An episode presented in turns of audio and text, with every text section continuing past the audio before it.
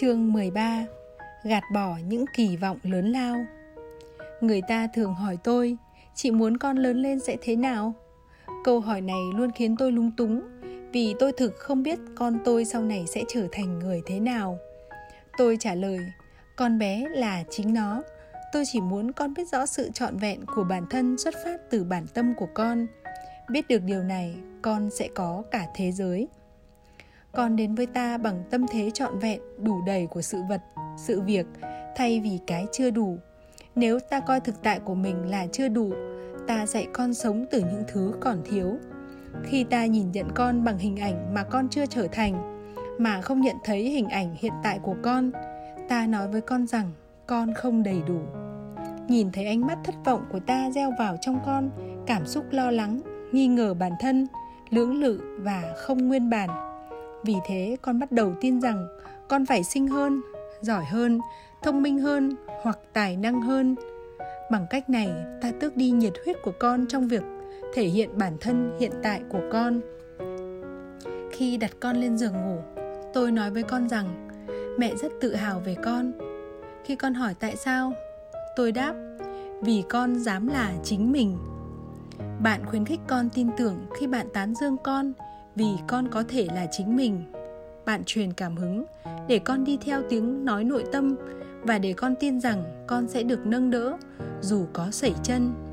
Bạn cho con biết rằng con không cần tạo ra tấm lưới an toàn, bởi tấm lưới ấy nằm ngay bên trong bản tâm của con.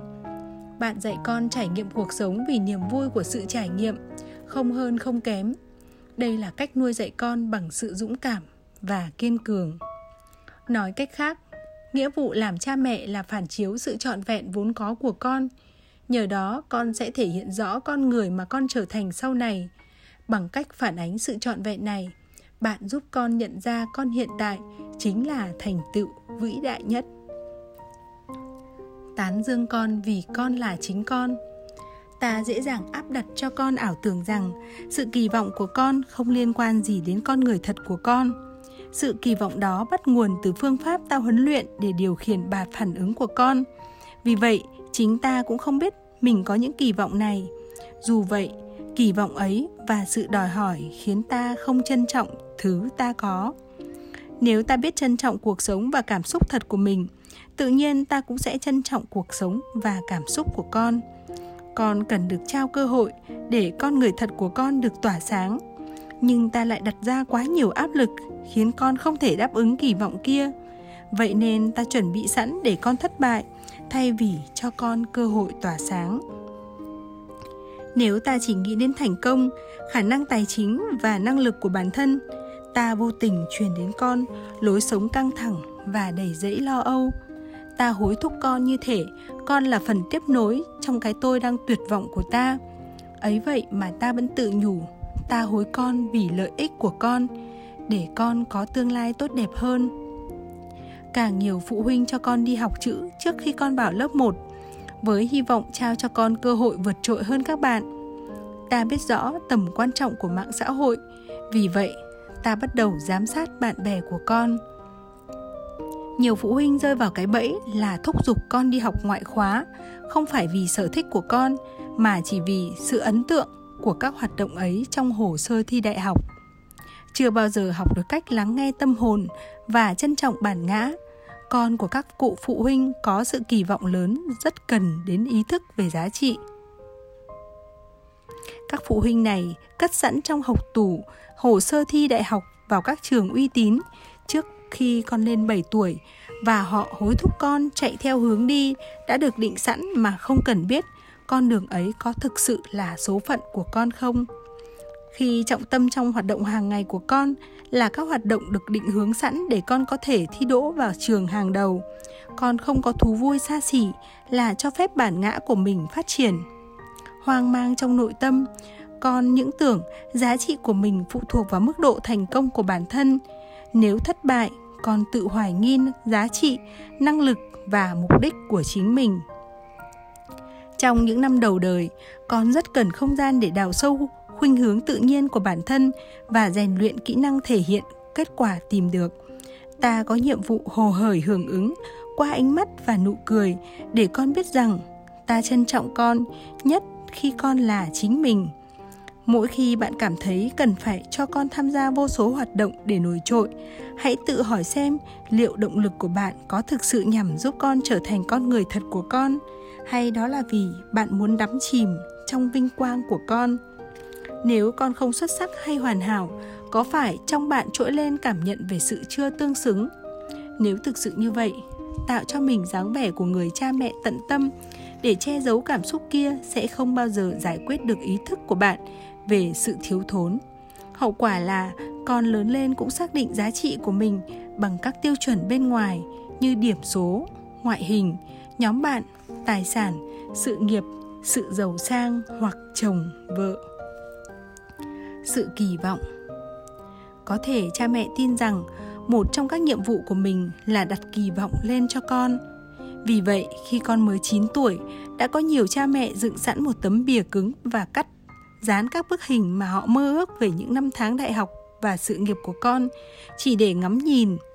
Ta tin mình có trách nhiệm đặt kỳ vọng cao về con để con biết đặt kỳ vọng cao cho chính mình. Ta tự nhủ, nếu ta khiến con nhớ rõ tiềm năng của bản thân để hướng tới, con sẽ có nguồn cảm hứng để đạt cho kỳ được. Khi con vấp ngã, dù ta đã giúp con hết mình, ta tự hỏi chính mình tại sao. Khi đó, thay vì tĩnh tâm với lòng mình để tìm ra nguyên nhân, ta lại thúc ép con hơn, bởi ta tin rằng con trượt ngã vì ta chưa tạo đủ thử thách cho con. Ta đăng ký cho con đi học thêm, thuê gia sư, thậm chí cho con đi điều trị. Đặt ra kỳ vọng quá cao hoặc quá sớm làm giảm tiềm năng của con. Nếu con lớn lên bị vây quanh bởi ảo tưởng của ta là con trở thành luật sư, bác sĩ hoặc nhà khoa học, con sẽ nghĩ mình không đủ tiêu chuẩn. Nếu sự kỳ vọng quá cao, con sẽ chỉ cảm thấy mình là một người lùn. Các phụ huynh phản kháng. Vậy là chúng ta không nên đặt kỳ vọng cao cho con ư? Chúng ta không nên khuyến khích con cố gắng thi đỗ vào trường đại học hàng đầu hay sao? Nhưng nếu con không được nhận vào một trong những trường đại học hàng đầu mà bạn chọn cho con thì sao? Chẳng phải con sẽ tin rằng trường học thấp hơn, cấp bang là kém cỏi hay sao? Nếu con muốn tạm nghỉ học một năm và tham gia tổ chức hòa bình của Mỹ, đi chu du vòng quanh thế giới, học thiết kế thời trang, trở thành thầy tu, hoặc học nghề chăn nuôi bằng cách sống trong trang trại ở Montana thì sao? Ví dụ như khi tôi ngồi trượt băng và nhìn thấy một cô bé bảy tuổi rất xinh xắn. Rồi tôi nhìn thấy mẹ bé ngồi ở mép ghế quan sát từng bước di chuyển của bé. Tôi tự nghĩ, lạ chưa, tại sao mình không thể giống như cô ấy, là có mặt ở bên con mỗi ngày. Và tôi nhận ra mình không bao giờ như thế được. Tại sao ư? Vì tôi nghe bạn bè nói rằng cô ấy thúc ép con gái trở thành siêu sao trượt băng chỉ vì nhu cầu xuất phát từ cái tôi của chính cô ấy. Nhìn người mẹ ấy và sững sờ trước phương thức kỷ luật của cô, tôi biết ở mức độ nào đó cô ấy đang lạc lối, lạc lối với chính lòng mình và với con. Cô đã trút mọi nhu cầu chưa được đáp ứng của mình lên đứa con bé bỏng. Điều quan trọng là bạn không cần con hàn gắn vết thương của bạn và bạn có cuộc sống riêng của mình thay vì dành những từng giây từng phút cho con. Nếu bạn bằng lòng với trạng thái như nhiên của cuộc sống, bằng lòng để sở thích là sở thích, để bản chất thuần khiết của con được tự do, khi con vui vẻ với các hoạt động này, bạn sẽ không cần cho con phải giành huy chương và vương miện. Tôi nhớ đến một người mẹ khóc nức nở trên vai tôi vì con gái chị không thi đỗ trường đại học chị mơ ước. Và chị nói, bao nhiêu hoạt động, bao nhiêu huy chương đều là vô nghĩa, có khác gì con bé chưa đạt được thành tựu gì đâu. Người mẹ này phủ nhận thành công của con chỉ vì những thành tựu ấy đã không hiện thực hóa ước mơ của chị. Thí sinh có điểm trung bình một không một không được nhận vào trường Harvard. Thí sinh đạt hai nghìn hai trăm điểm sát phải thi lại cho đến khi đạt điểm tuyệt đối hai nghìn bốn trăm điểm. Rất nhiều trẻ khóc nức nở trước mắt tôi, than vãn vì trẻ, trẻ chỉ đạt chín mươi ba điểm. Còn cha mẹ các em rất thản nhiên với chủ nghĩa giáo điều, tranh luận với tôi, dù con đang khóc, chị không biết là được nhận vào trường danh tiếng quan trọng thế nào đâu. Họ nhìn tôi với thái độ khinh khi. Các phụ huynh này không nhận ra rằng khi vẽ sẵn con đường học vấn, tình yêu, hoặc sự nghiệp của con, ta hạn chế con người mà con trở thành sau này. Con có khả năng biểu lộ thực tế mà chính ta chưa bao giờ hình dung đến. Ta không có quyền quyết định con làm nghề bác sĩ hơn hay làm diễn viên, con cưới ở tuổi hai mươi hay ba mươi, hay là việc con độc thân. Nhiều phụ huynh khéo léo ngụy trang mệnh lệnh của mình dưới vỏ bọc sự chỉ dẫn, dù thực ra những gì ta nói được trói buộc vào một lịch trình bí mật. Con ta đâu có ngốc, con biết ta muốn gì ở con, dù ta không nói thành lời. Ta nói, con cứ làm điều con mơ ước, nhưng con biết ý nghĩa thực sự của câu nói đó là hãy làm theo mơ ước của cha mẹ. Hãy cho phép con muốn học được trường con thích và cố gắng hết mình ở trường, thay vì bạn muốn con học ở trường đó. Đúng là bạn thấy lo sợ khi cho con được tự do mà không can thiệp. Có lẽ bạn tin rằng việc đó sẽ có hại cho con, nhưng thực tế hoàn toàn ngược lại. Vì việc này, bạn có thể đặt kỳ vọng cho con trong một số lĩnh vực như kỳ vọng con nói lên tiếng lòng mình, kỳ vọng con trò chuyện với bạn mỗi ngày, kỳ vọng con biết giúp đỡ mọi người, kỳ vọng con mỗi ngày đều dành thời gian ngồi tĩnh tâm, kỳ vọng con thể hiện khả năng tưởng tượng, sự sáng tạo và tâm hồn, kỳ vọng con đối xử tốt với chính mình và với mọi người, kỳ vọng con thích học hỏi, kỳ vọng con trực tiếp bộc lộ cảm xúc, kỳ vọng con thể hiện tính hiếu kỳ và sẵn sàng tiếp thu. Khi bạn thôi không đặt kỳ vọng con trở thành người mà bạn muốn và đặt kỳ vọng đúng với con người thật của con, bạn dạy con tin tưởng, ý thức bẩm sinh của con về giá trị và năng lực. Từ đó, con sẽ đặt ra sự kỳ vọng cho chính mình để phản ánh đúng bản chất bên trong của con. Kỳ vọng thực tế về con. Bạn có quyền kỳ vọng điều gì ở con? Hãy đặt ra ba kỳ vọng: tôn trọng bản thân, tôn trọng người khác và an toàn của bản thân. Ngoài ba yếu tố cơ bản đó, con có quyền thể hiện con người mà con mong muốn, cho dù không đúng với mong ước của bạn. Kỳ vọng hơn ba thứ đó, tức là lợi dụng quyền sở hữu về người mà con muốn trở thành. Bạn là người giữ lấy và hiểu rõ kỳ vọng của mình, và con không có trách nhiệm phải giữ lấy kỳ vọng ấy chỉ vì con là con của bạn. Bạn có thể mong đợi gì ở con? Tôi xin phép được đưa ra một vài gợi ý. Kỳ vọng con biết học hỏi thay vì biết đạt thành tựu. Kỳ vọng con tôn trọng cha mẹ thay vì nghe lời. Kỳ vọng con biết tìm đến sự tư vấn của cha mẹ thay vì mù quáng nghe theo mệnh lệnh. Kỳ vọng con nắm vững nghệ thuật sống thay vì trở thành một ngôi sao. Kỳ vọng con có tầm nhìn thay vì đi theo ảo mộng của bạn. Kỳ vọng con sống có mục đích thay vì chỉ thành công. Kỳ vọng con tìm thấy ý nghĩa thay vì chỉ tìm thấy hướng đi.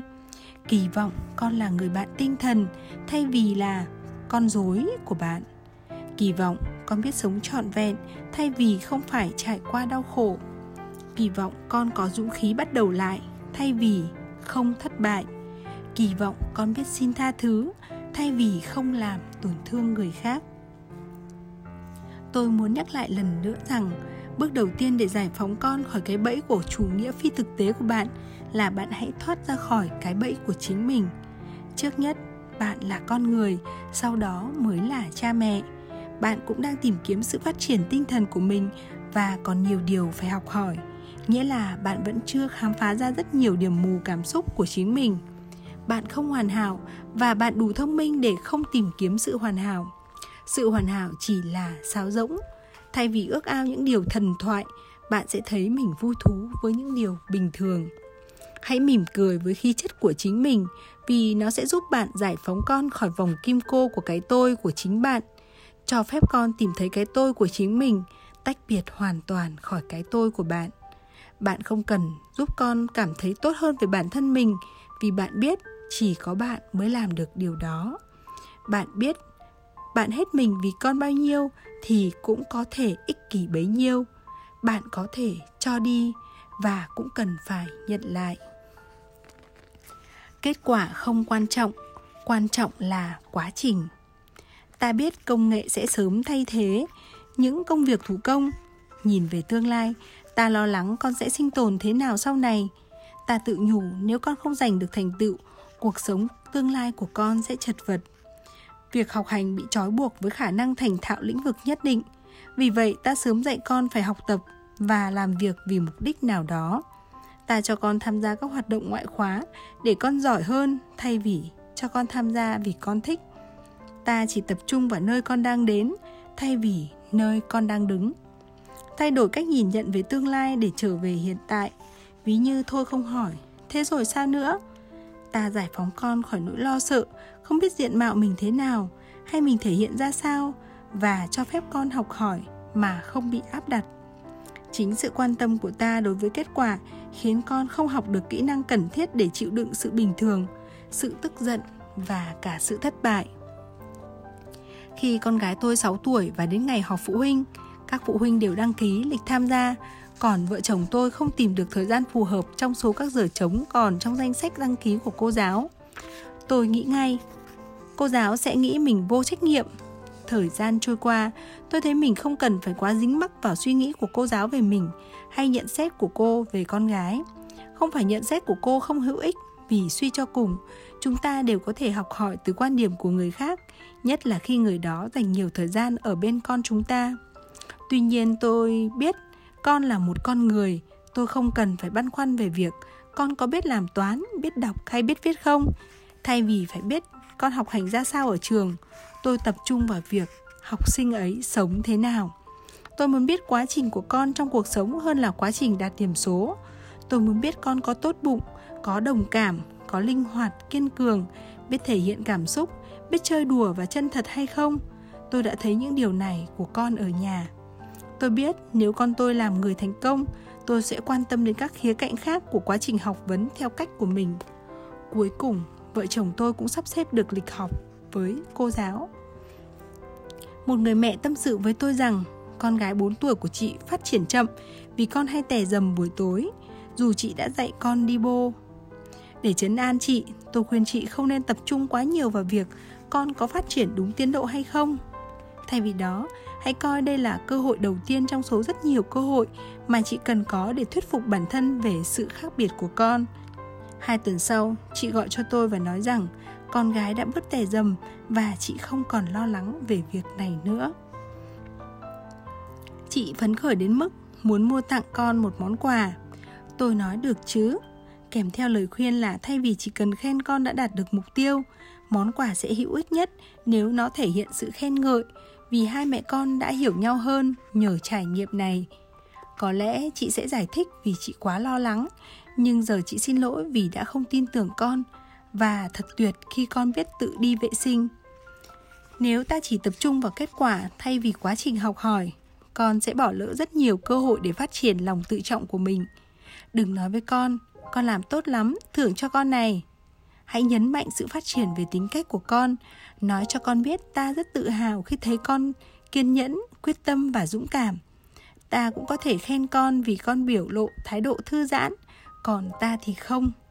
Bởi không giống như chúng ta, con không cảm thấy áp lực, con trân trọng cơ thể và nhịp điệu cơ thể ấy. Nhờ đó, con khám phá ra niềm vui học hỏi, nó hoàn toàn khác với việc đạt được mục tiêu. Một cậu bé năm tuổi đi bộ cả ngày, nhưng tối vẫn đóng bỉm. Người cha không nói gì, vì anh nhận thấy việc cho phép con tự điều chỉnh thói quen vệ sinh là vô cùng quan trọng. Buổi tối trước hôm con bắt đầu đi mẫu giáo, khi cha chuẩn bị đóng bỉm cho con, cậu bé nói, con không đóng bỉm đâu, con lớn rồi mà, mai con đi lớp rồi. Và con tè dầm không chỉ một lần, nhưng ta muốn con phát triển kỹ năng tự chủ này. Khi con về nhà với vẻ mặt lo lắng về bài kiểm tra, phương pháp dạy con trong tỉnh thức không khuyến khích bạn động viên rằng con sẽ làm tốt, thay vào đó hãy giúp con xử lý nỗi lo ấy. Ta cần trấn an con rằng kết quả thi không quan trọng, quan trọng là con thích bài thi như thế nào. Khi ta quan tâm đến thiện chí của con để tham gia chủ đề này và nhiệt tình thảo luận, ta cho phép con tận hưởng quá trình, mở rộng vốn hiểu biết. Nếu ta chỉ quan tâm đến kết quả bài thi, ta truyền cho con thông điệp rằng quá trình chỉ xác đáng nếu tạo ra kết quả. Ta nói, ta muốn con không sợ thất bại, nhưng thất bại mới chính là thứ ta dạy con khi ta quan tâm đến nơi con cần đến, chứ không phải nơi con đang đứng. Khi ta ghi danh cho con đi học hoặc nhìn thấy phiếu báo điểm của con, ta cần nhớ rằng phản ứng của ta qua ngôn ngữ cơ thể, giọng nói và các dấu hiệu hài lòng hoặc không hài lòng là phương tiện truyền tải sự kỳ vọng của ta với con. Có phải ta đang nói với con rằng điểm cao thì sẽ nhận được phản ứng tích cực và ngược lại? Có phải ta đang nói rằng điểm A hoặc xếp hạng nhất môn nào đó mới là thước đo giá trị của con? Khi tôi mười hai tuổi, tôi đạt điểm A tất cả các môn học. Hết sức vui mừng, tôi chạy vù về nhà và lao thẳng vào vòng tay mẹ. Vốn tính sôi nổi, mẹ cùng tôi nhảy múa, hòa chung niềm vui với tôi. Tôi những tưởng bố cũng sẽ vui múa, la hét, hân hoan và vui sướng. Nhưng bố chỉ cười và nói, đạt điểm A là tốt, nhưng quan trọng hơn là con cảm thấy con đã cố gắng hết mình. Quai hàm tôi như muốn rớt xuống, đôi vai ủ rũ, còn mẹ thì cằn nhằn. Sao anh không nói anh rất vui và cho con thấy niềm vui ấy? Lúc ấy tôi cũng không hiểu sao bố lại làm người khác mất hứng đến thế. Mãi đến khi gần hết tuổi niên thiếu, tôi mới hiểu hết câu nói của bố. Bạn biết không, bố luôn luôn phản ứng như thế, bất kể điểm số của tôi. Khi tôi bị điểm C, bố nói, đạt điểm C không sao. Quan trọng hơn là con cảm thấy con đã cố gắng hết mình. Và đương nhiên khi tôi bị điểm C, phản ứng điềm tĩnh của bố khiến tôi nhẹ cả người. Hết sức tinh tế, bố dạy tôi không được dính mắc bản thân với điểm A hoặc điểm C mà chú tâm vào quá trình học tập. Nhờ bố, tôi cũng học được các tiêu chuẩn thành công cho mình, chứ không chỉ trông chờ vào các tiêu chuẩn ở bên ngoài. Tôi nhận thấy thái độ yêu thích nhiệm vụ học tập mới thực sự là quan trọng. Rõ ràng là việc bố chấp thuận tôi không bị ảnh hưởng bởi những điểm số tôi mang về. Vì thế tôi không bao giờ cảm thấy lo sợ khi cô, cô phát phiếu báo điểm. Bố không kỳ vọng lớn về kết quả học hành của con gái, và cảm giác không sợ hãi của tôi đã giúp tôi không chỉ có được niềm vui từ quá trình học tập mà còn đạt kết quả hơn cả mong đợi. Phương pháp này sẽ kích thích nỗi lo trong lòng cha mẹ. Chúng ta lo con lười biếng, không có động lực nếu ta không đặt ra kỳ vọng rõ ràng. Tuy nhiên, các tiêu chuẩn cứng nhắc chỉ khiến con lo lắng hơn mà thôi.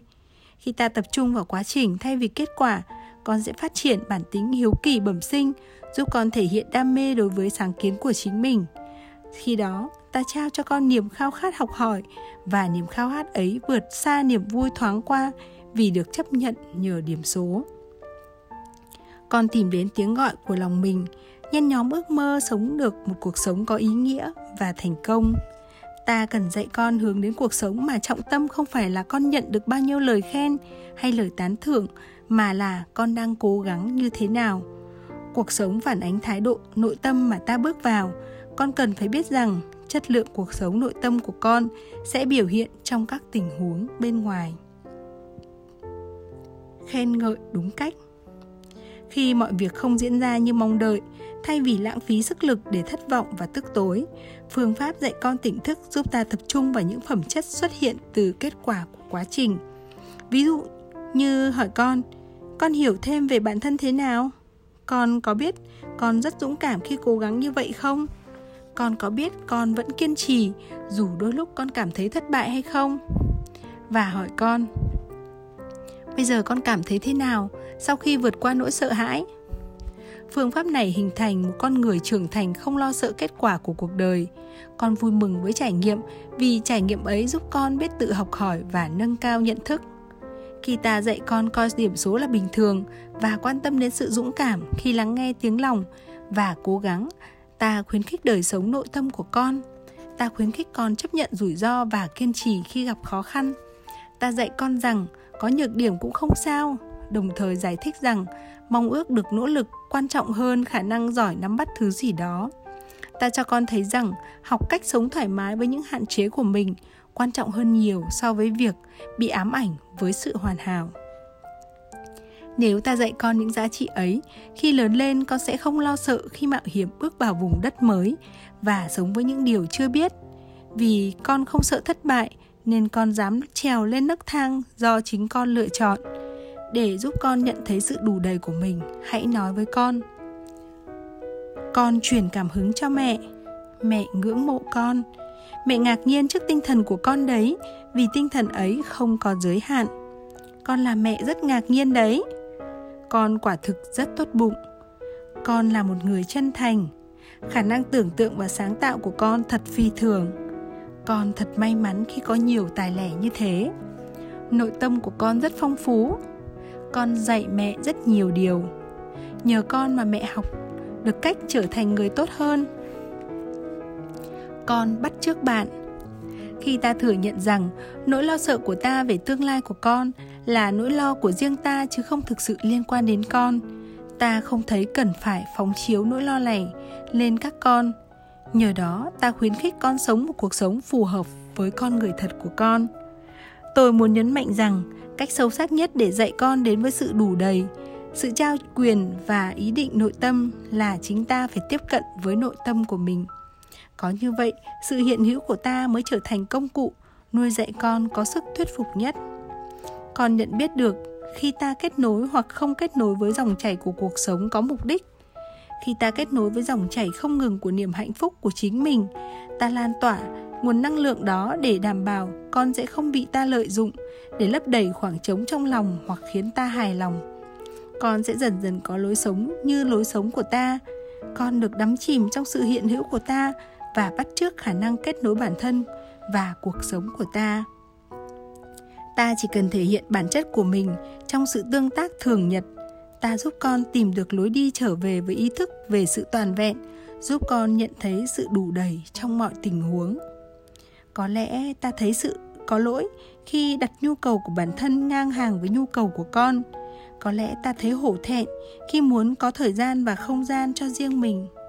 Nếu con thấy ta liên tục lảng tránh chính bản thân mình, ví dụ như hy sinh nhu cầu của bản thân vì nhu cầu của vợ chồng hay bạn bè, con sẽ học được cách giảm giá trị của bản thân vì lợi ích của người khác. Nếu con thấy ta do dự không muốn đón nhận cuộc sống thực tại, con cũng sẽ bắt chước thái độ thiếu quả quyết của ta. Vì vậy, ta trao cho con dịch vụ tinh thần khi ta phát triển khả năng biết hạnh phúc với chính mình và tự quan tâm đến cảm xúc của mình. Khi ta không trông mong tìm niềm hạnh phúc nơi con mà ở một nơi nào khác, ta phóng thích con để con được là chính mình. Con được đắm chìm trong niềm hạnh phúc của ta và thoát khỏi gánh nặng là con là niềm hạnh phúc của cha mẹ. Ta dạy con hãnh diện về bản thân nếu chính ta làm việc ta thích, kết nối với bản ngã của chính mình trong sự yên tĩnh, chăm chút bản thân bằng những món ăn lành mạnh và các bài tập vận động, đồng thời trân quý diện mạo của bản thân. Một người bạn kể cho tôi nghe cuộc sống của chị với người mẹ luôn chứng tỏ mình là bà nội trợ và chủ nhà tuyệt vời nhất. Mỗi khi có khách, bà dành rất nhiều công sức dọn dẹp nhà cửa, cắm hoa trang trí, chọn kiểu tóc hoàn hảo nhất và chuẩn bị những món ăn rất cầu kỳ. Nhưng khi nhà không có khách, bà không hề làm những việc đó. Sự khác biệt đó khiến bạn tôi tin rằng người khác quan trọng hơn bản thân chúng ta. Chị vẫn nhớ giây phút ấy khi chị mới lên sáu hoặc bảy tuổi và nhận ra rằng khi mẹ ra sức làm hài lòng một người khác đến vậy, chắc chắn là họ quan trọng hơn mẹ, vì mẹ gần như kiệt sức mỗi khi nhà có khách. Bạn cần dạy con không sợ hãi khi thừa nhận tiếng nói nội tâm, khoảng trống và nhu cầu của mình. Con sẽ phát triển tốt nếu con dám nói lên ý kiến cá nhân và thiết lập ranh giới sẵn sàng bảo vệ quyền cá nhân của mình. Con cũng biết cần phải cho đi. Sự cho đi chân thành xuất phát từ nhận thức về tinh thần đủ đầy, còn sự cho đi đơn thuần chỉ lấp đầy khoảng trống trong cuộc sống của bạn và do đó là một dạng thức của sự thiếu thốn. Sẽ không có sự cho đi nếu cái giếng nội tâm đã khô cạn. Sự cho đi chân thành bắt nguồn từ một cái giếng tràn trề. Xuất phát từ sự kết nối với nội tâm, hãy khuyến khích con sống với bản chất của mình. Khi thoát khỏi sự kìm kẹp của những ảo tưởng, kỳ vọng và nhu cầu kiểm soát của cha mẹ, con được sống cuộc sống của chính mình. Thay vì định hình cho con trong hình tượng của bạn, bạn trở thành người chứng kiến sự độc đáo của con và bạn cũng sẽ chứng kiến sự độc đáo của chính mình. Khi bạn dần dần trân trọng, chân ngã, các yếu tố từng xuất hiện là bản thể không nguyên bản sẽ biến mất. Các yếu tố khác sẽ xuất hiện trong cuộc sống của bạn để hỗ trợ trợ sự nguyên bản của bạn. Vì khi đó, dòng chảy bên ngoài sẽ theo sát dòng chảy nội tâm. Nhờ sự kết nối với chân ngã, bạn nhận thấy mình có thể hỗ trợ khi bản ngã của con xuất hiện. Khi con nói thật lòng và cuộc sống đích thực, bạn không còn sợ hãi nữa vì chính bạn đã học được cách sống đích thực.